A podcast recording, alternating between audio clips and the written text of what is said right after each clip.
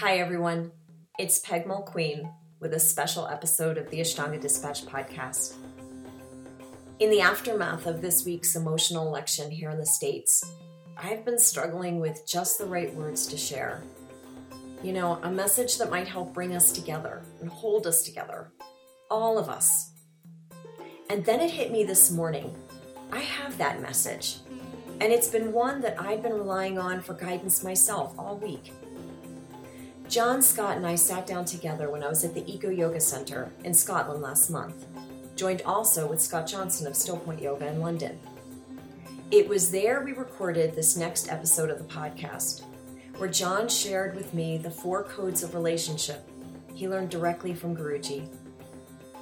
It was my intention to focus on the teacher student relationship, but it quickly became clear here also lies the code and the keys in building any good relationship in families, neighborhoods, and yes, right here in our own country. You'll also hear the story of a great loss Scott's community suffered a few years back, and the way John stepped in, modeling the way to pick up the pieces through this very method of practice we've been handed down, and the very way Guruji modeled in the days following 9 11 in New York. This podcast wasn't supposed to be released until later in the year. But that's the benefit of not relying on advertisers for our show. We get to decide. If you'd like to help keep our show ad free, please consider becoming a monthly member at patreon.com backslash Ashtanga Dispatch. Your support of as little as $2 a month is all it takes. And a huge thank you to those of you who have already joined. You're the reason we're able to bring you this podcast now. Also, a tremendous thank you to Eco Yoga Center for making this podcast even possible. The Eco Yoga Center is perhaps the most magical and enchanted place on earth. A place I can't wait to share more with you about. But until then, you should check them out at ecoyoga.org. Synchronicity. I've spoken of this before. It's a concept from Jung. It's not luck that puts us in a place and with people we need. And it's not random, these patterns of events and experiences all hitting home at once. These are not chance occurrences, but meaningful coincidences. And if we're open, these experiences coming together can change our lives in an instant. Get ready for real change. Here's John Scott.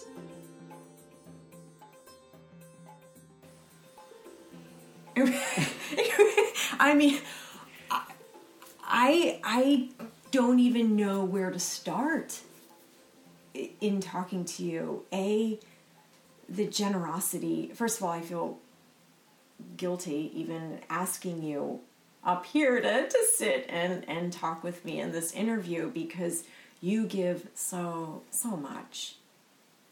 I guess, uh, Peg, it's just following on the footsteps from Guruji.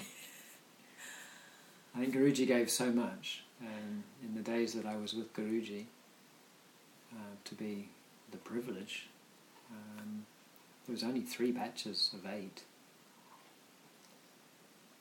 And the very first time I was with Guruji, uh, we went down to four, and Really? I was one of four for last month before he went to America. So we had lots of attention from Guruji. I think that when I would think a lot of attention, I would probably get nervous. You know, because then we think about it, or I do, and I'll just speak for me. Well, then you'll see all the things I do wrong. Oh my gosh, you're going to see all the things that I that I cut corners on, or or Ah, but see, that's where relationship starts. Relationship starts, and this was a classic thing. The period after uh, initially being with Guruji, people would think they weren't ready enough to go to Mysore. And Mysore wasn't about going and showing what you already know. The Mysore was going to meet Guruji, open and as a beginner that's where the relationship starts. So one of my first advanced students, uh, and a few of you might remember her, uh, Gwendolyn Hunt. And Gwendolyn Hunt used to work with uh, Lino Miele after me. They did quite a bit of work in Scandinavia and Ireland.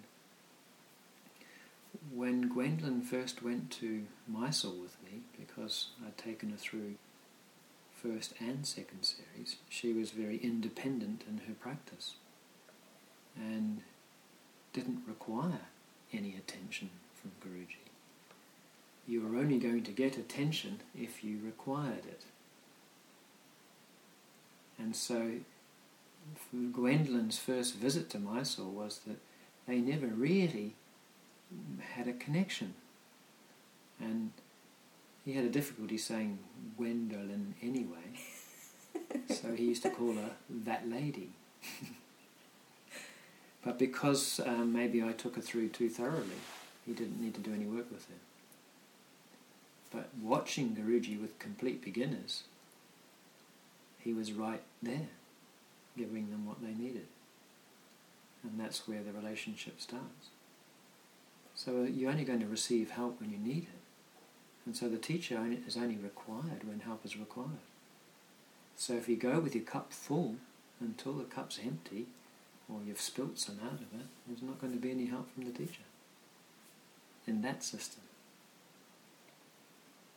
But we translate help sometimes as I can't do it or and, and or that you have to step in because I'm doing it wrong.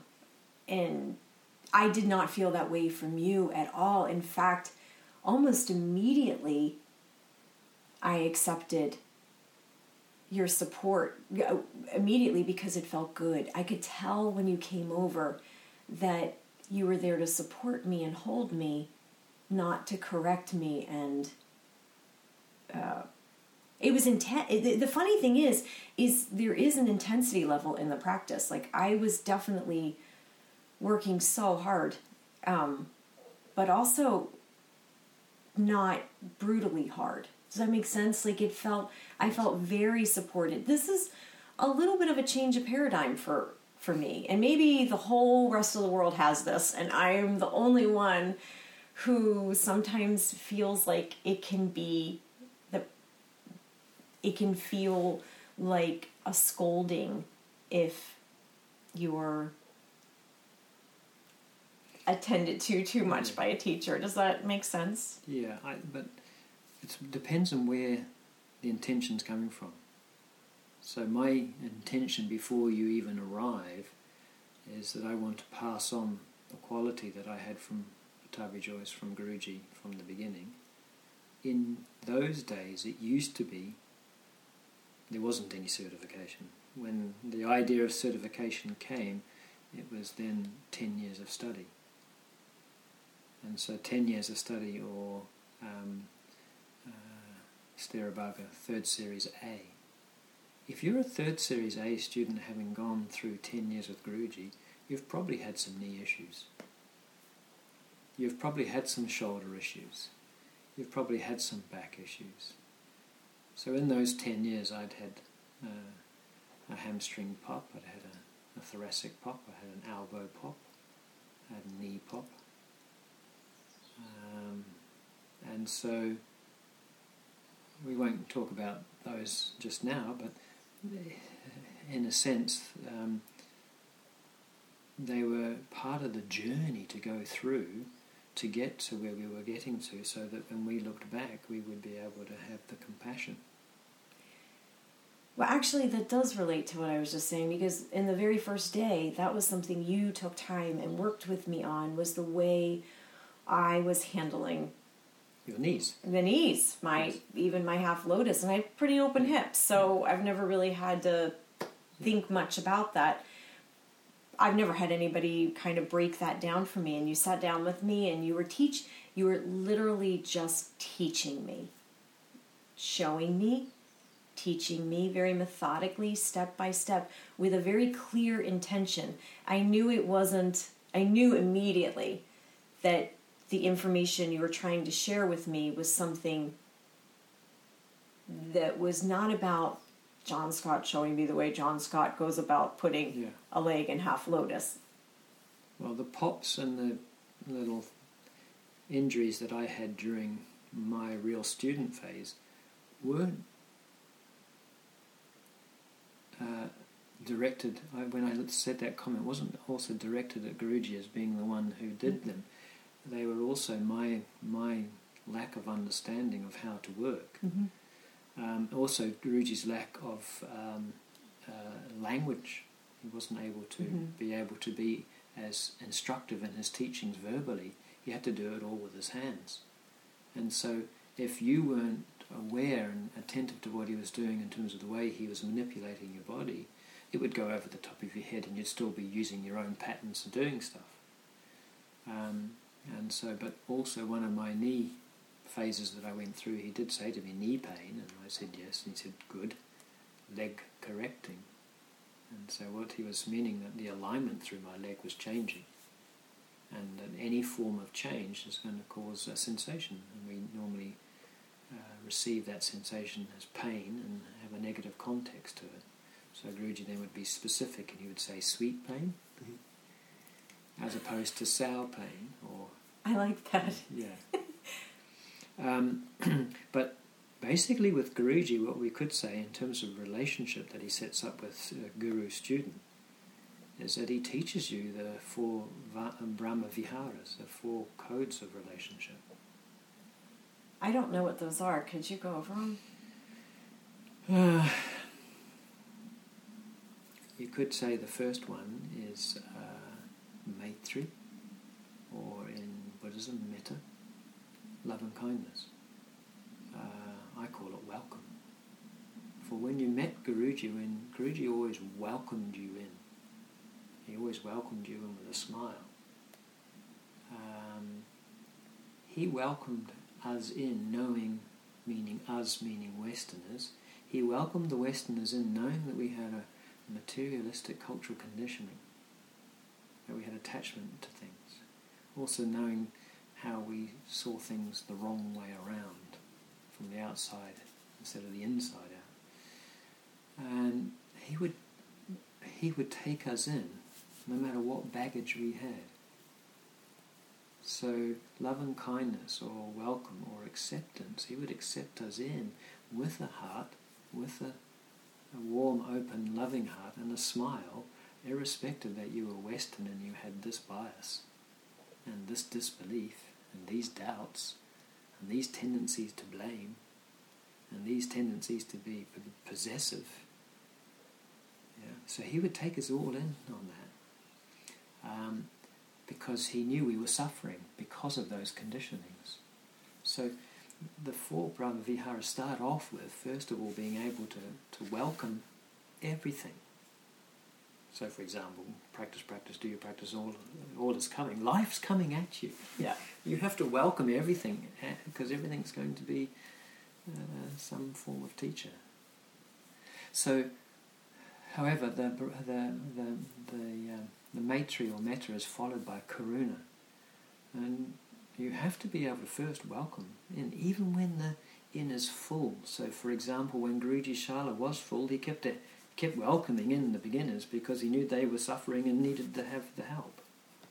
Like so, when the inn was full, uh, Jesus and uh, I mean, sorry, Mary and Joseph weren't sent away; they were put into the the um, the barn with the donkeys. And similarly, now in Mysore, you you're still welcomed in. You end up practicing in the changing rooms or the toilet. so even when the inn is full, come, come with all your stuff. We accept you as you are with love. So, in a sense, when the room is full, even when the womb is full, even when the family is full and another baby's in the womb, is that baby received with love? Yes. Is it wanted? How many babies, though, are conceived that aren't loved from the moment they're conceived?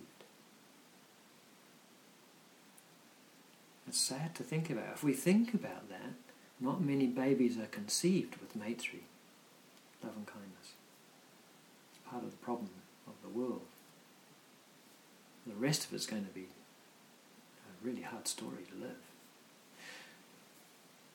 Because uh, karuna, when your baby cries, does it get smacked? Does it get shooken?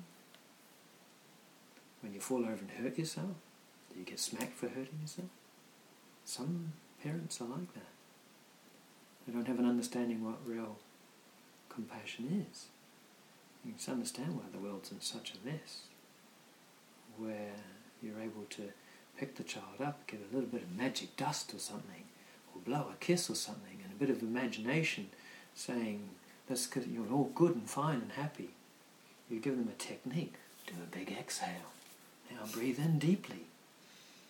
So real, real karuna, real compassion is to understand that everyone's suffering. To have a burning desire to help them out of that suffering by giving them the technique or the resource or the tools to save themselves. We can't save anyone. So Guruji had a, an understanding. Here we were, all our Western conditionings in suffering, welcomed us in with all our stuff, knowing he had a technique when we were spiraling down in our story, what to give us to bring us to ourselves, to help ourselves out. So he, he could he could have the compassion, meaning that when your friend is suffering, sure, cry with your friend, be sympathetic and empathic with them. But if you spiral down into the depression or into the trauma vortex with them, what good are you? True compassion, this is where it gets misunderstood. You have to be cruel to be kind.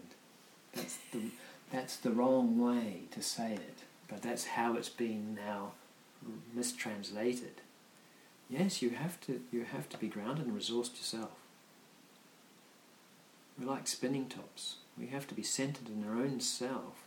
That if you're not centered in your own self and you are a wobbling spinning top while your friend's being a wobbly spinning top, if you both hit together, there's a train crash both spinning tops fall over. But if one of those spinning tops is spinning true, that's what the true guru is. The true guru is really a light or a spinning top that the vibration is so high that when a lower vibration or a lower frequency bumps into it, instead of being knocked over, it, the speed's picked up. So it's like a spinning top that's wobbling. If you whip it, it'll keep spinning. And so Guruji would whip us in a sense with his words. Ekam inhale, dway exhale. Shout, shout at you, bagman, jump back.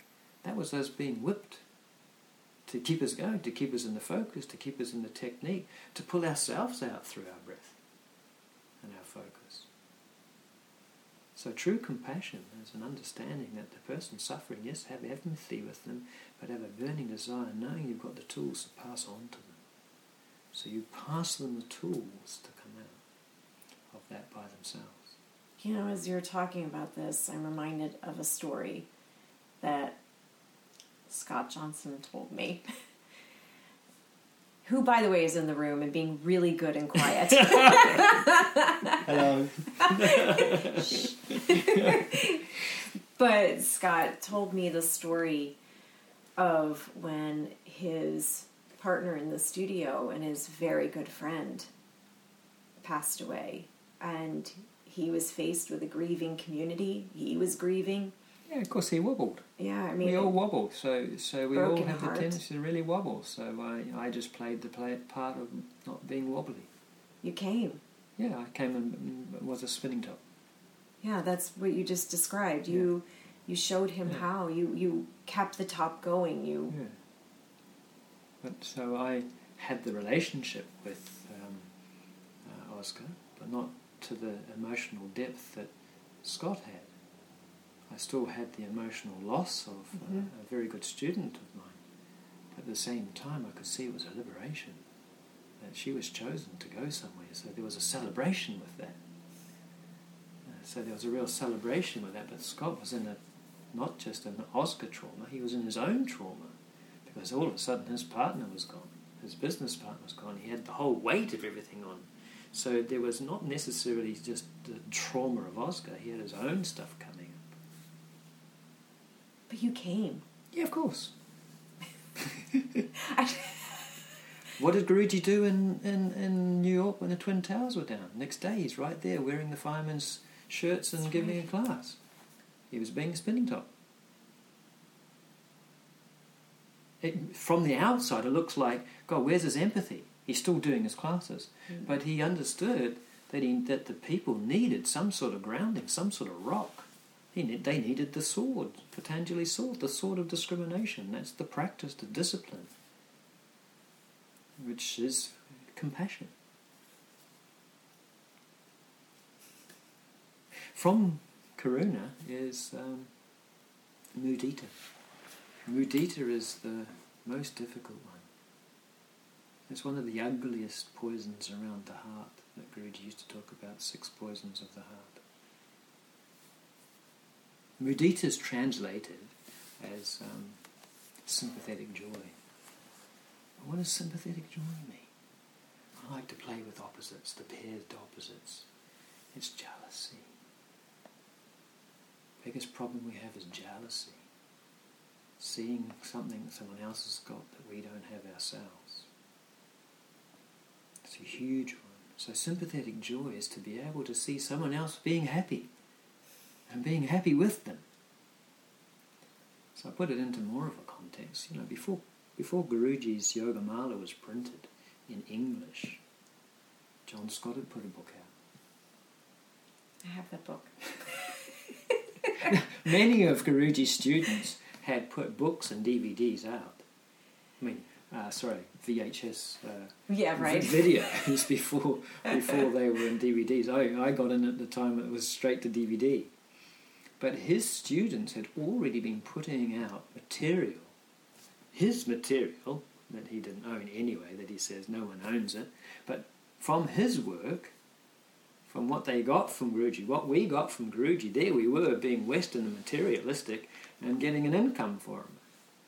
And there was a period then um, Joseph, Joseph was really good. He said, John, you that book, you should be giving some proceeds to, to Guruji there. So there was a period of time, the royalty, the small royalty that I got from, from Gaia Books, I was giving a percentage off to Guruji. But that was still a Western mentality. Guruji was just, he had the understanding of Maitri.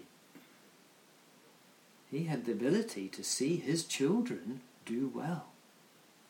And he was proud of his children doing well. You just used the metaphor I've been using all week while I've been here. You're like a dad. The the community that's gathered here, like your kids, you're like you're having dinner with us. You're cooking with us. I'm watching you you know dice your vegetables last night for the dal and and you know that you're making right alongside everybody else and and and then when you know when Scott you know your your child your you know was in pain as the father you came I, I just keep seeing Yeah. that in Yeah, we- in this Yeah, and he plays the same role as well. with we his role, we shift role plays. We all shift roles. We can be teacher. We can all be student. We can all be father. We can all be child. we do that in families that is Totally. how we- families so are So we learn through relationship and role play. We learn these, and so you know we play roles, but in essence, the intention of that role play then becomes quite deep seated in your heart. You're able to be multifaceted in your in your relationship field.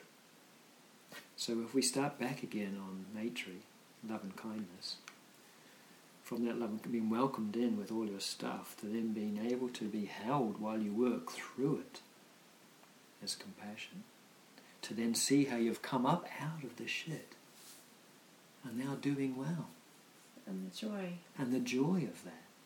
So I see the joy. I, I'm, I'm, I'm not competitive with my, my teachers. I'm inspired by my teachers. And I'm proud of my teachers. And there is no difference. The only thing is that maybe I've been on the, on the path, the same path that they've been, been introduced to, a little bit longer. That's all. There's no difference. And so one of my first spiritual books to read was Jonathan Livingston Seagull, Richard Bach. And at times I felt I felt like Jonathan. I felt like an outcast in society, my own society, from design profession to then going in and being doing yoga. And my father was an engineer, and my fa- father said to me, "Don't you think doing this namaste, putting hands in prayer position, will, will scare people away from your class?"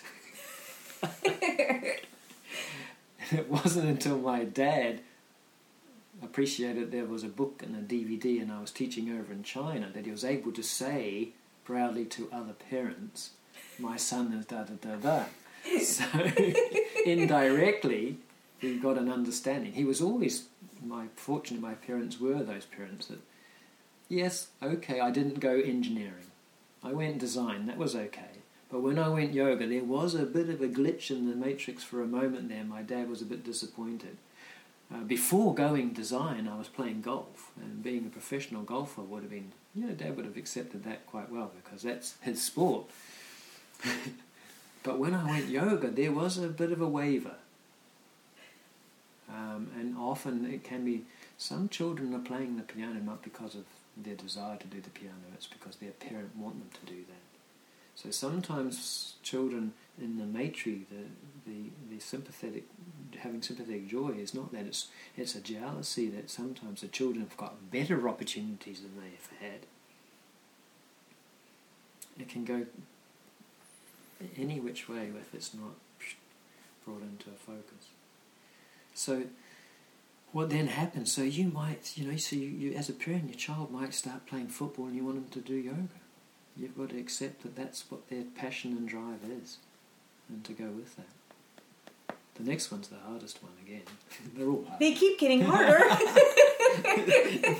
the next one's upekkha, which I translate as equanimity, to be able to be equanimous, especially when your daughter's about 16 oh, and she has a boyfriend that's maybe 16, maybe a month younger, and there's tattoos from toes to nose.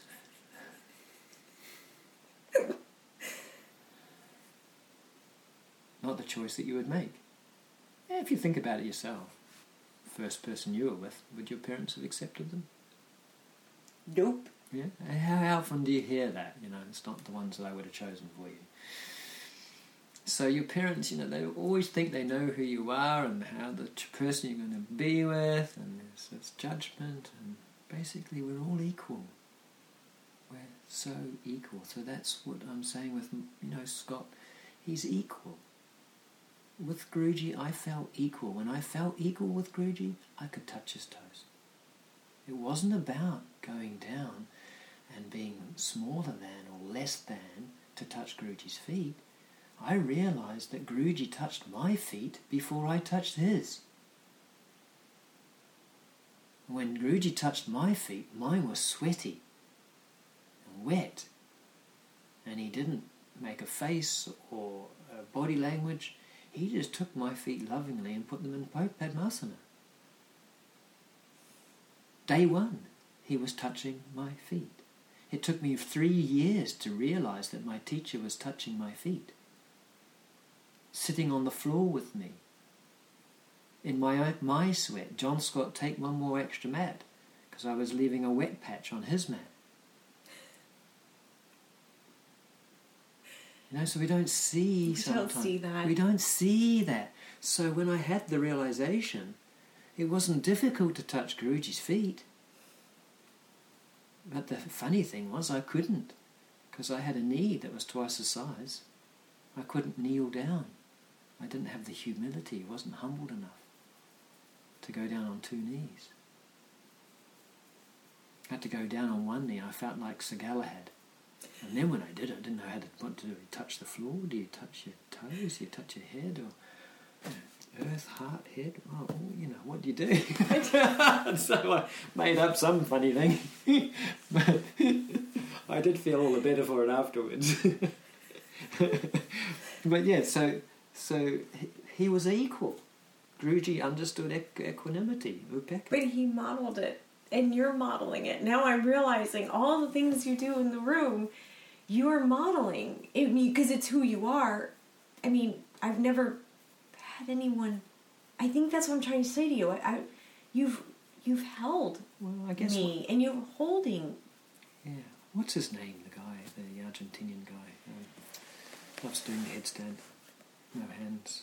You can talk, Scott. Um, has the big poster with all the Dharma Mitra. Dharma Mitra. oh yeah. I met Dharma Mitra um, one yoga conference when I was going to the conferences.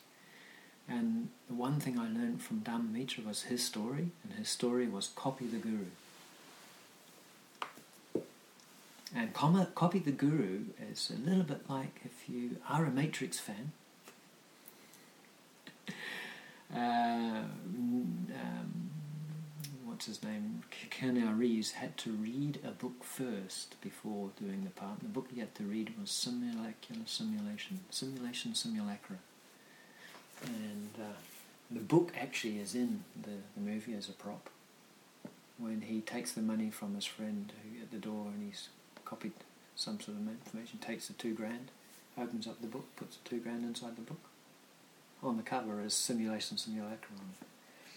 What it means is that the, it's uh, actually Richard Freeman would tell this story much better. If you get Richard Freeman, he really knows about cartographers, about map, creating maps. The map really is only just a little blueprint of the real. You can fold it up, put it in your pocket. But the real territory you can't fold up. But the Matrix was very much that. The Matrix was a copy of the real. And so much so that when the copy becomes so accurate, you can't tell the difference between the copy and the real. So by copying the guru, doing similar sim, simulation, simulacra, what you end up doing is becoming the guru. Or is that not parampara? I was gonna go that route with you. I've done so many podcasts and interviews and asked what Parampara was, and I'm here and I get it. I get it. Yeah. I feel it. It's an Yeah, experience. it's- if, if it's been passed on to you by the teacher, what's being passed on? You're being the essence of yoga, which goes back for however long. It's the essence of yoga. And what is yoga? Relationship. But that doesn't mean that you have. I mean, I, I I'm assuming you teach much different than Guruji. He didn't have the language, language. right? Yeah, I mean, boom, right there. I mean, so you're John Scott, but Yeah. you are clearly bringing the essence, the beliefs, the heart of what. Yeah, but I listen to what Guruji said and I try to keep on. I call them the Guruji Sutras. All his little say, sayings, I hold them as Guruji Sutras and I sit with them and I translate them, I decode them. And what it means is that it's not, I don't go to, I'm sorry, I'm not yet versed in Sanskrit enough, but I'm not, I don't go to philosophy lessons to learn traditional philosophy to be then put in a box of philosophy. For me, it's like, okay, the essence of what they're saying and the essence of what they're being chanted is the intentions coming through, regardless of whether you understand the words or not. And so, what it is to me is my experience with Guruji. What does it mean to me? What did he convey to me in our relationship?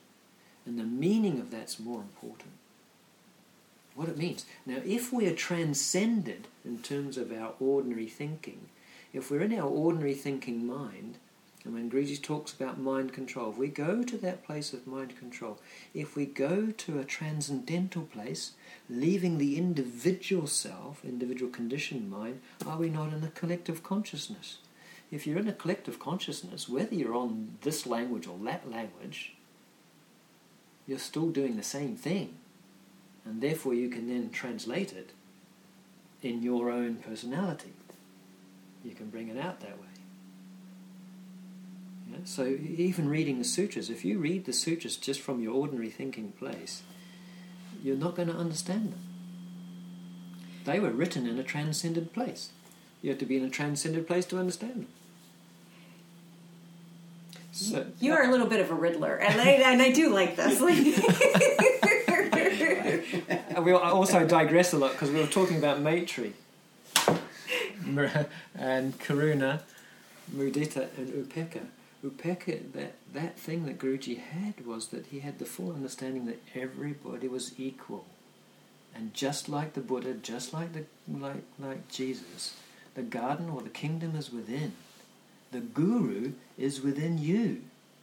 You can't teach Scott, Scott can't teach you, I can't teach Scott, but I can introduce Scott to Scott. I have to, I have to introduce the student to their own teacher. That's parampara. So you basically went through a progression only to go back to the beginning. Yeah, just to get. We're, there's only one guru. Guruji says only one guru.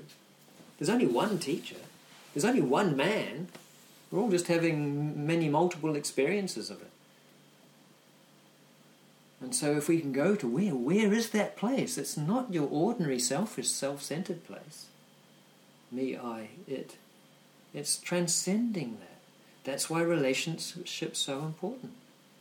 The moment that you start doing stuff for someone else, the moment you go into service to somebody else, you leave that selfish self. You feel like the other person is your equal. So therefore you are serving another God aspect of yourself.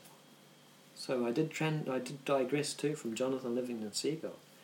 Jonathan was outcast, but he wanted to he wanted to fly. He, we're outcasts. We want to know what this fucking body can do.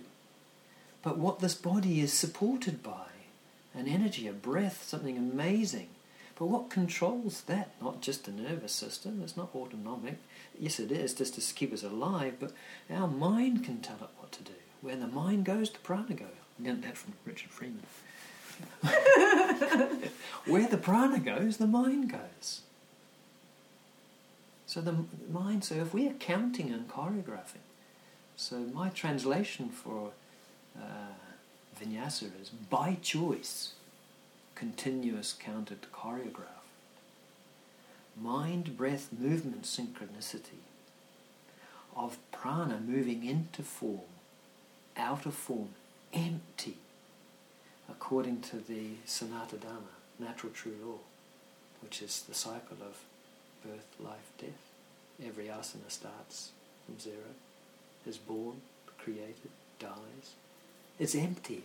We fill it with story, we fill it with all our self centered stuff, our own limitations and Jonathan met then this big silver seagull that said to him, Jonathan, from wing to wing took you nothing but mere, mere imagination. Infinite imagination. Beyond limitations. There's not just one son of God. What about the women too? We're all children of God. So if we're all children of God, whatever God is, then we all have it. We're all equal. Everyone has the potential to do it, but some of us haven't been uh, led to that door. Remember, I was saying to you in class, if a door had a word written on it, would you just read the word and leave it as that? That's what most of us do. We've lost the, we've lost the inquiry. We've lost the, the interest and the imagination. So we've got to go back to what these are the three siddhis, I'll remind you of them. The three siddhis, uh, we're born with awareness. Second one, we're born with attention.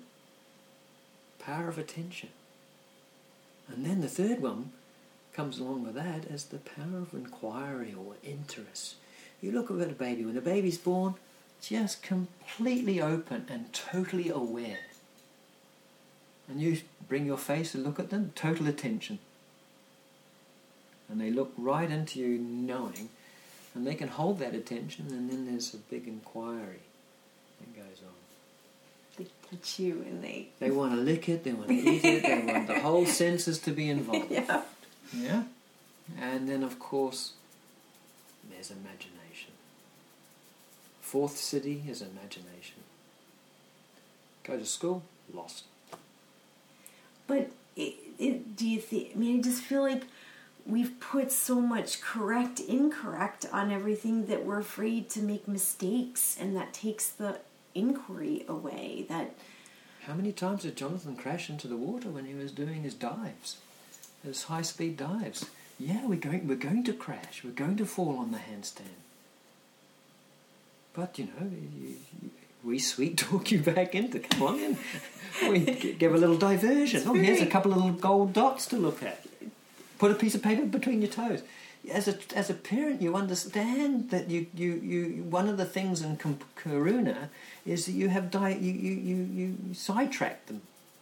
You, you you give another thing to focus on. You are brilliant with that. Now, I, now I'm going to use I, the, word I'm picking up here. Brilliant, and and you give the tangible to find the intangible, and it's been uh, beautiful opening for me of inquiry, and that was from our last podcast.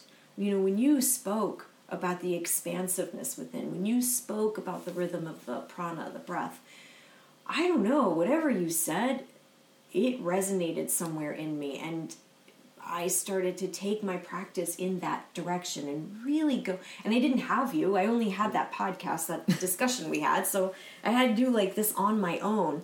But those patterns and those rhythms, I went and looked for myself not really knowing how but but finding like a lot of power in that i mean i was finding i wasn't using my outside body as much and i was able to even expand upon it being here with you this week you now are giving me very tangible cues but putting but bringing me back only to help me find it's like help it like you're leaving the rose petals on the on the mat it's like uh leaving the breadcrumbs. You're like giving Yeah. me the breadcrumbs so I can find the way. Your own way, perfect, lovely metaphor, beautiful metaphor. And that's all we're doing. And as I said the other day, that that Guruji knew too that the gross does not understand the subtle, and he so with his language difficulty to converse to us in English. He just accepted that the practice itself, the journey, the path would lead them to that place that was more subtle, that they would be able to look back. We can look back and see that when we were at that stage, there's no way we could understand. I guess what you're saying, that's what I was using was the practice. Yeah. After our podcast, I didn't have you, but I did have the practice. Practice. So I kept trying to find those patterns within the practice. Yeah. And that's what true self practice is, though, is having had some time with your teacher, having then time on your own trying to figure it out. And I, I remember it was we definitely had three to four months with Guruji. We'd go home when people started to stay six months and then started to say uh, a year. It didn't work. They, they needed to have the time away from Guruji. That was that was one of those poisons around the hearts coming up again. You know, the, the, the, in the in the yamas, grasping, grasping on to being in Mysore. That's a Western thing, getting more again. And in a sense, that was the wrong thing to be doing. You needed to be back home because Guruji was saying, in Mysore, I put your body in the position, you go home, body remembers. But you might have to do a fair bit of seeking to find that. Practice, practice, and all is coming. I mean, there's so many ways you can translate the Guruji Sutras. He must have had enormous faith in the practice. Total. I mean, he didn't Mhm. have the ability to put a narrative on it. And Well, he also didn't want to put his narrative on it because he wanted you to have your experience, Mhm. not his. And that's the other reason why he was probably not using metaphorical words. I mean, he used a beautiful metaphor, Yoga Mala, Mhm. um, but again, he wanted to make sure you had the experience. You did the work, you did the journey, you got the results, you get the coming. I want to switch gears because I want to ask you about something that I have never seen before with anyone. After you teach, and you have your team that is assisting you, and so lovely. I mean, even to watch you work with them in the room, um, they each have their own personalities and their own way of being. Um, they are clearly been taught by you 'cause they they give a lot of the tangible the those sorts of things but they have different personalities. In the room i love how you allow them to move and to work. And when they need help they they don't have a problem like looking to you. You come in. Again there's no correction. There's no like no not like that. We do it like that it's it's more like they just are so open to your your help and you come in just lovely and demonstrate and everyone works together. So sweet. And that i've seen. After all of that work in the room then you practice. And you practice with them. Well, that has to go back to my my first teacher, Derek Ireland. So I dedicate that to Derek Ireland. Um, when when I met Derek, I was a domestic staff. I was working at CITSA as domestic staff. Derek was in the teaching staff, and being domestic staff, I could attend one or two classes. I was sort of keen in the windsurfing I didn't get to go to Derek's classes, but Derek and I had made a relationship somehow very fast, a very good bond very fast, and I got to practice with Derek while he did his practice. And his first ever uh, recording of the practice was him and I practicing together. And then I took that away and had a Walkman and played that while I practiced.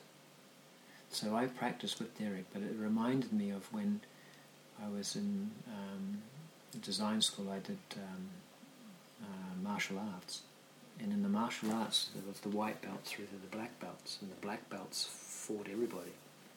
So you you got to fight also with your master.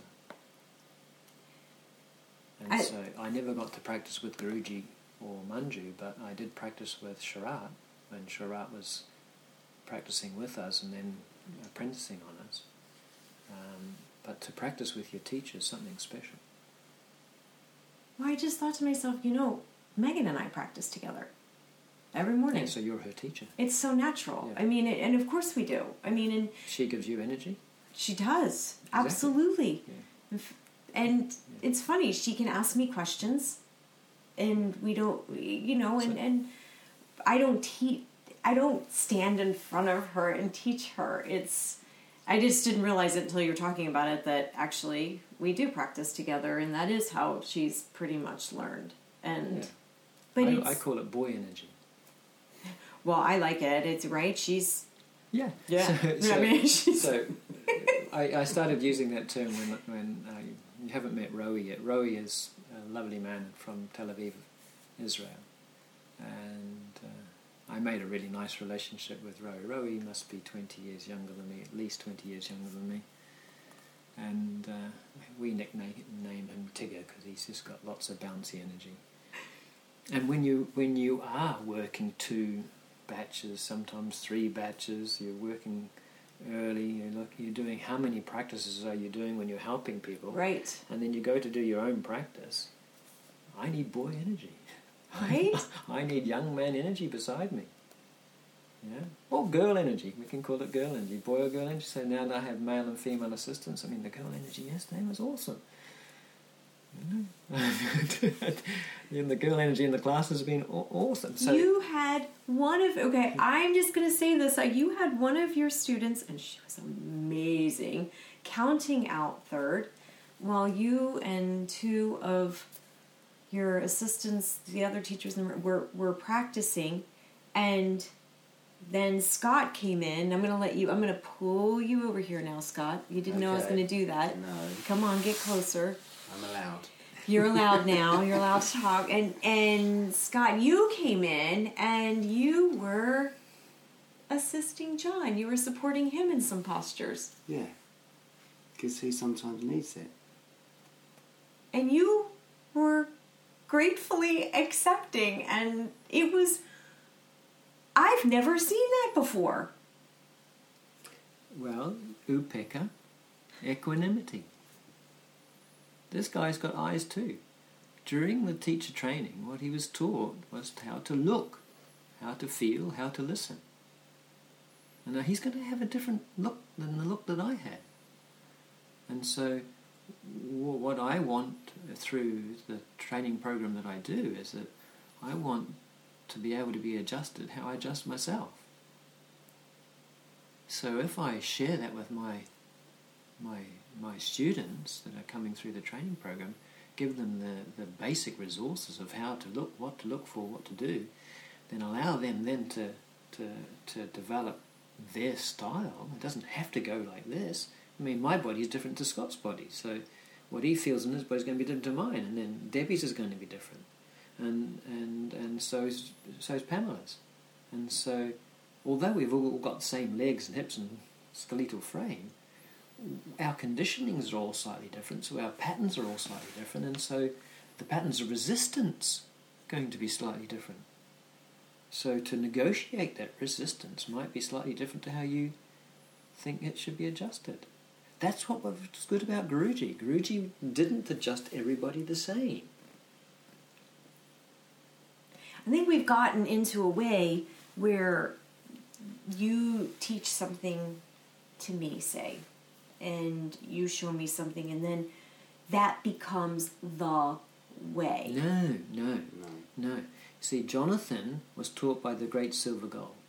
Jonathan taught Fletcher. Okay, Fletcher Lingall. Now, Fletcher Lingall, he was then left, and Jonathan had gone. So he had a little bunch of seagulls to teach, and he said, Okay, you're nothing but from wingtip to wingtip, infinite imagination. And all the little gulls went, What? You're mad. And so Fletcher Lynn had to say, Well, let's just start with straight and level flight. He teaches. Um, God, what's the other guy's name? There's another seagull becomes another seagull takes his place when Fletcher goes off somewhere. And it's about passing it on. Again, that's what parampara is. It's not holding back that you can only do it this way. A good teacher, and I learnt this at design school. I had a I had a, a workshop tutor in an industrial design profession, and he had a mantra, and his mantra was, "No way, it'll never work." And this was to design students. Here we are on the frontier of breaking new ideas and technologies and materials, and the workshop tutor saying, no way, it'll never work. And we had to use hand tools before we could use power tools, before we could use these sort of things. It was too structured, it was too terrible. And I had a feeling that he had a certain amount of knowledge and he wanted to stay on top. Hmm. You know, when the police stay on top, there's no freedom for expression. And then all of a sudden you're in a box. There's no sides, no sides to the box at all. And so for me, a good teacher is one that can have their students that surpass them. Well, that's quite a shift in the That's what paradigm. makes that's what real mudita is sympathetic joy. You can have. Uh, I kind of just like Debbie. Debbie's got a great. She's got more of a therapeutic understanding to her adjustments. But you know, I want that for my daughter and my son. I would love to see them surpass me. I want them. They already have. That's what evolution's I mean, about. That's what they're right? Yeah. Of course, like That's that, what this is all about, Morpheus. Is it's evolution. Your time is up. But it's If true. we're going to go anywhere, we can't hold it. And the moment you start making rules and regulations, you're you you're losing the research. Research continues. The develop the inquiry. That third siddhi. That third siddhi can't be clamped down. So I understand that. So my my my teacher students, they they're open to inquiry. Scott helped me with my back when my when I injured my back. He's I saying, didn't know that. yeah, no, he's saying, John, you know, you teach it this way. I've been exploring it this way. Why don't you try it this way for a moment? Let's do it this way. His eyes were looking at what was happening in me and saw it differently. So he said, try this, John. I'm like, nah. He said, come on. you know? And so, you know, he then has the same little uh, breadcrumbs for me. He understands the process. But that's come from just by being instilled confidence and instilled that process in me. That's And what I being want. able to look back and say, "Oh, John- John's my teacher. I'm- like, How could I say that to him?" Actually, no. He's instilled in me that we're equal. He's instilled in me, and it took me it took me ages to get there. because- Even when you say that, I cringe. When I mean, I know you're like. I mean, I, I don't mean to say that you're not just you know an amazing person, but when you say that, I I still have that little go. Oh God, don't say that. but only in so much as. Do I do that? In, but equal in the way that I we don't do that. equal in the oh way that we have the I'm- ability I'm to. looking at Guruji. I'm seeing Guruji. No, it's it's. what did Guruji want to pass on? Did he want to pass on just the practice, or did he also want to pass on the teaching? If he only passed on the practice and not the teaching, it wouldn't have gone anywhere. the, it's using the, the sense The of first equal. thing he asked me, "Who is your teacher?" Derek. Oh yes, very good. He asked me who was my teacher. Then he asked me who my mother was, and what my birth date was. The teaching has to be passed on. Te- it ha- has to be. That's again parampara. and what is the teaching? Yoga, mind control. And that mind control is not that I'm an individual controlling bastard. I'm infinite and a collectiveness. But John, that's the intangible, and what I it's. I know I'm slow. I'm a slow learner. Two heads are better than one. If I can have a decent conversation with Scott, I learn something. If I don't have that with Scott, I don't learn anything. I stay trapped in my own conditioning. John's John's given me eyes and a way to see. That's what what he what has done is the way to see things, to see beyond like, oh, it's supposed to look like this, and actually look and go, actually, John, you should be doing this back bend perhaps this way, hmm. and look, and if you do, see what happens. But this is where I'm realizing this is where it's all dawning on me, and Peg's kind of slow to the game. You ask anyone else what they're teaching. We we mistaken what you're teaching in the room as Janu Shirshasana, a back bend. yeah, they're uh, only vehicles. They are mm-hmm. totally. they're the tangible. Yeah. to find the, and when I asked you what you were teaching in the room, you without hesitation said mind control. Yeah. You said something completely intangible and Yeah. ethe- almost ethereal. Yeah. Went on after that, but that's where you're saying proper. That's what Guruji. That there's the meaning that stays the same. The yoga doesn't change. That's not change. That that is not changing. Yeah. Which one of the poisons are, is your head steeping in while your legs going behind your head? Jealousy? Envy?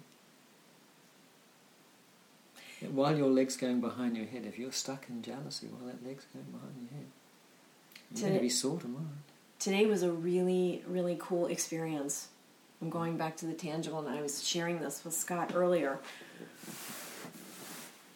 oh my gosh we got to a point. You i've never had third series counted and practiced along with it and i you know we get to those arm balances they're so hard. And i've been wor- and i this week and this year i've been really trying so much to go inside and really find those patterns of breath and really stay very concentrated. And it's there's been some repatterning for me that's definitely been physical but it's come from internal. It's come from inside but it definitely is is manifesting in a really lovely way um, externally. Things don't hurt and it feels good and there's some ease and i love it.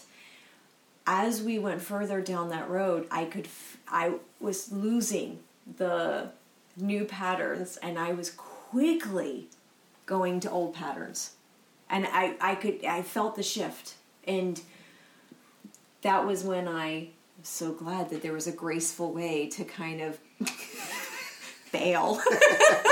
it wasn't like the tap out in like a wrestling match, but. I let it. yeah, you let it. Well, actually, no, you didn't. no, it, You- John gave the door. He opened the door to it early with with Megan, Yeah. And then you followed, and I followed you.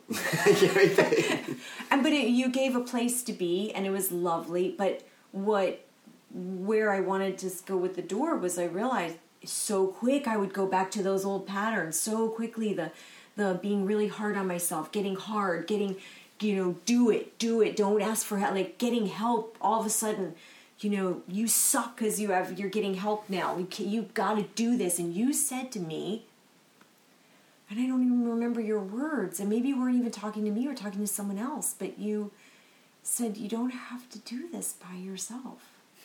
Did you say that to somebody, to me at all? Is that my infant imagination? You know, sometimes when you come out of a meditation, you can't describe what it was. um, I don't know what I said. Uh, you definitely, I think you were speaking to me, and it was something that is kind of ingrained in me, and that's that pattern. I have to do it. I have to do it alone. I mean, I. oh no, I said something about isn't this different doing it with uh, a group rather than by yourself? Yeah, I mean, I think you actually really did actually say to me, Something like that. yeah, you don't have to. Yeah. You, you basically very pointedly said something which was my pattern, and I heard you, and it was softness, and it was, it was compassion, and it was lovely. Thank you for translating it that way. See, that- That's the way I experienced it. but that was but I, a i was able to recognize the patterns my own internal patterns coming out through the practice Remember, we're just facilitators. You did all of the teaching yourself. We're just facilitating a pathway. You're turning it around and saying, Yeah. "There's another way," Yeah. there's another And- way but you're doing it Yeah, yeah, in your yeah. head. Your teacher inside You're, you can only do that with your mind, so you're controlling the way and saying, "Actually, there's this way." Okay And then this is where this is the mind control that John's talking about. i'm happy to take some of the credit for the work that I did. but you also set it up because the day before i watched you practice with your teachers i watched you come over support your teacher i watched real human beings Yeah, that's why it's a shared experience. Real human beings. I did Yeah. not. I've had dinner So- with you and Yeah. watched you cut up vegetables of food you were going to serve us all. Yeah, so so you know, saha navavatu. May we all be protected and grounded in the principles of yoga. May we all come together because it's a shared experience. That's what the spiritual event is: is coming together and to nourish one another.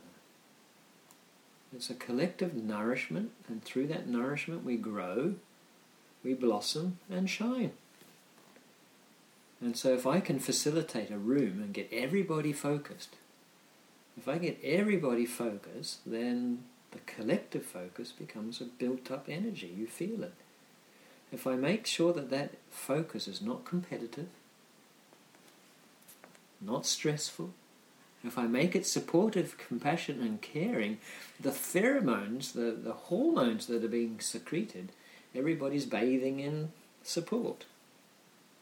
So supported that we were all able to listen to our own bodies. And, you know, you hear about people getting stopped. You've got to stop here and having the teacher stop. We stopped ourselves. We were. We did, yeah. But it's that environment. it, it, and it was felt safe. I didn't leave. Normally, under those circumstances, I think I might have left and went, "Damn it!" You know, like I I was so weak, or I didn't. I actually felt like I'm so proud of myself for hanging in there as long as I did. Well, you but might then I have did. I wanted to. You might have wanted to to opt out a little bit sooner, but I still gave you a bit of encouragement to carry on a bit. It was just I didn't feel, and you gave me space. You gave me space. You know, we did that full vinyasa.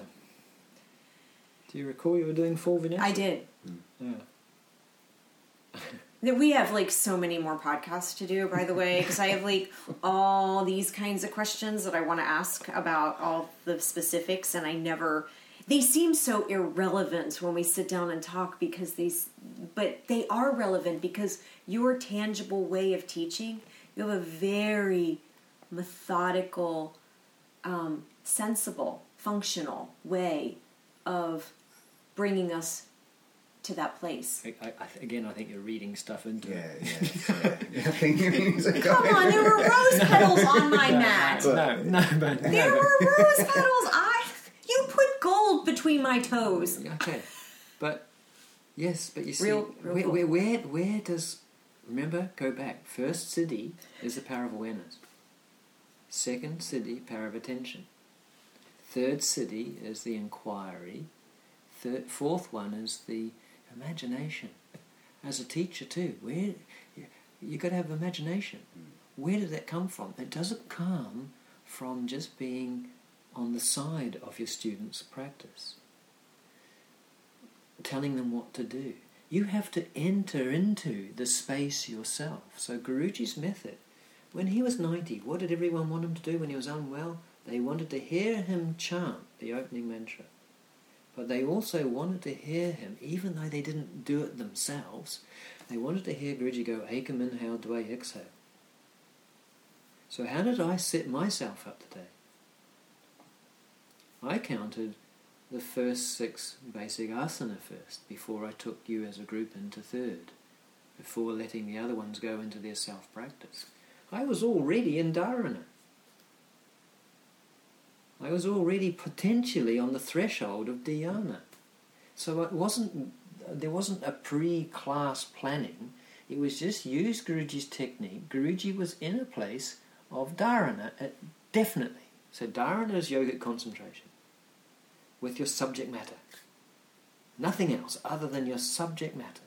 So I had nothing else other than my subject matter today. So I was focusing on that.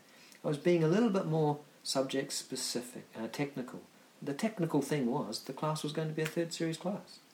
So I was checking in with my student that the numbers were correct, because my student took me through yesterday with the correct numbers for the vinyasa. So I'm counting, I'm counting and using the technique, and if you just keep coming back to zero, start again, Ekam Dway training. You're setting aside all of the unnecessary stuff that gets in the way. It's in that place, in the gap, that there's infinite potentiality. Setting the stuff. I'm going to go back, re-listen to this, and and say this again, but because now I'm not going to say it the way you just said it. But setting aside the stuff that gets in the way.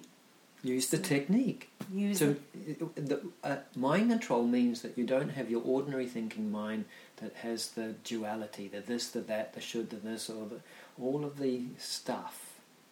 So, a, a, a, a, an equanimous mind is a mind that has no preferences. There's no bias. There's no duality. So you're in the non-dual place. You're in the place of love, support, and creativity, manifestation.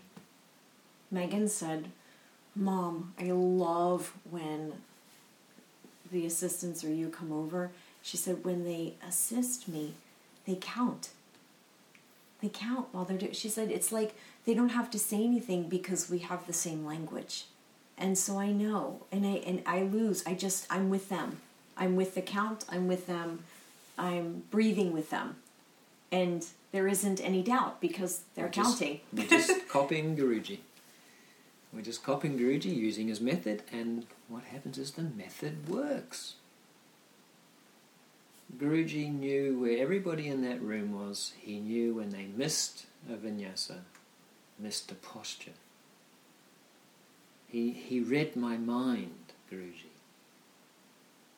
He therefore must have been in a place other than ordinariness. He was an extraordinary man. He had siddhis. We all have the ability to be extraordinary. And the only way to be extraordinary is to leave the ordinary behind. And so, transcendental Ashtanga Vinyasa Yoga. Transcendental Ashtanga Vinyasa Yoga It made me- is a mantra based practice. It's called the counted method. If you do the mantra, mantra is the protector of the ordinary thinking mind. Sets it at rest. The vritti stop turning and fluctuating, jumping around upside down, getting caught in the wrong baskets. You get a little bit of Nirodha. In that place of stillness, then there's a gap, a potential opening of, ah, that's what I see. That's what Scott's talking about.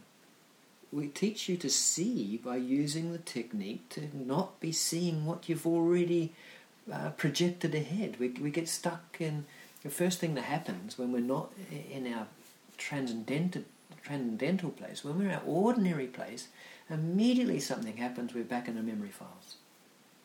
And from the memory files, there's all these emotions. And of course, that's going to have a bias, whether it's a positive emotion or a negative emotion. And then we're going to have an association with that. And from that association, we make an assumption, or it should be like this, and I'll do that. And so we impose the adjustment on the person. So it's not about imposing that you should do it like this. Scott was saying he was taught how to see. But before he was taught how to see, he was taught how to count.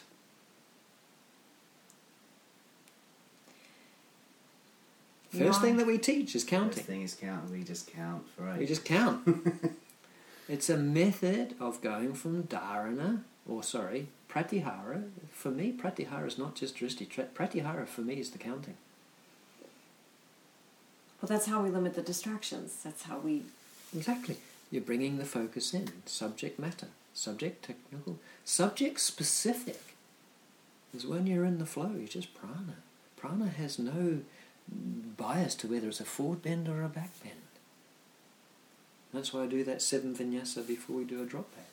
Get you flowing and put you forward before you put you back. If we get you flowing and counting, you're just prana. Man, you are speaking my language in that room. I am loving the rainbows and the the flowing. And when you told me to take first position, I'm like, how do you know that?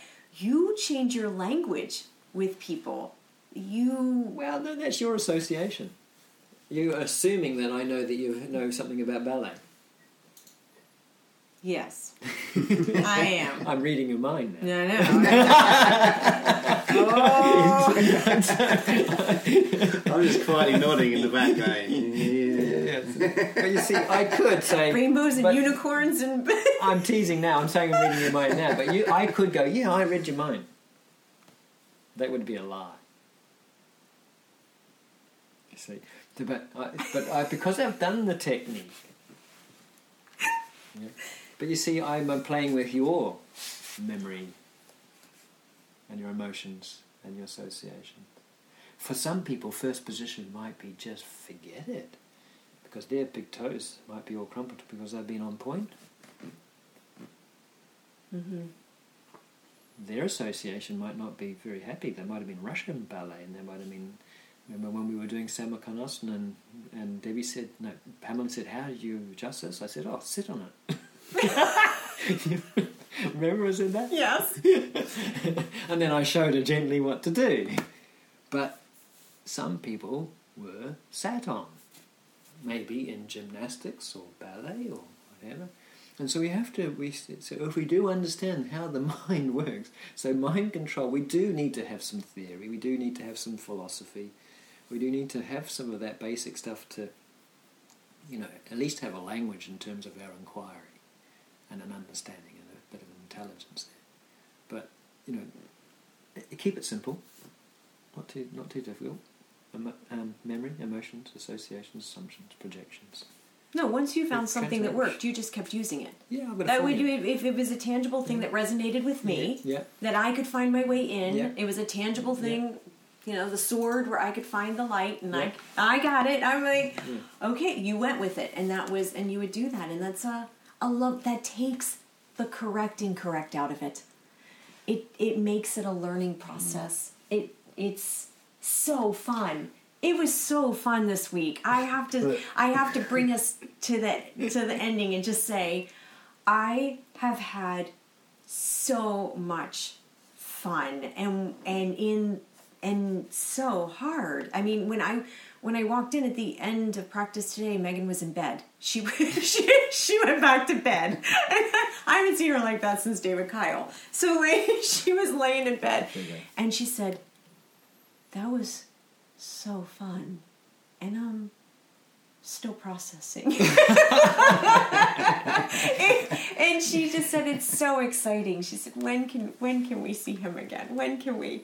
And I just want to thank you because you've been so generous with. You're. Yeah, thank you. You've been generous here this week. You've been generous in the past, and and um, I don't know. You've you've really you've really brought some joy back into my own practice. It started last year with our podcast. I mean, just even listening to you speak at that point, I it resonated. It rang. It, I heard it. I heard it in a in another level in my practice and, and tried. And then being here with you and being able to spend that week has has been truly amazing. So Great. thank you. You're very welcome. And you've done a really good job, Scott. I'm, I'm glad it worked out. Yeah, no, you I did. was the one who went, come.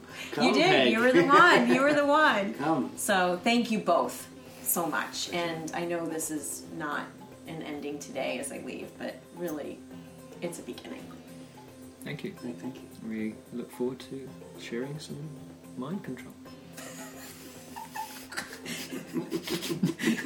Oh god, that could be taken so many ways. Okay, you all know what we mean. Bye.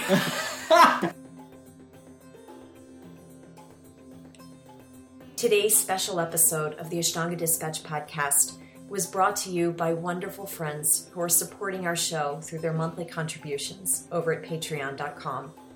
If you love the show, please consider becoming a member by visiting patreon.com backslash Ashtanga Dispatch.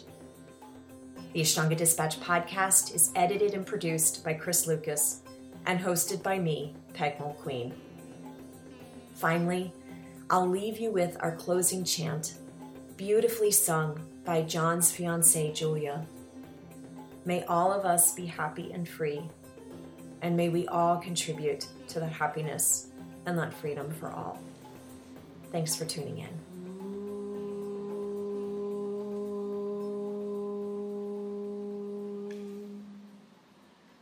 Swasi Prajavya Paripalaya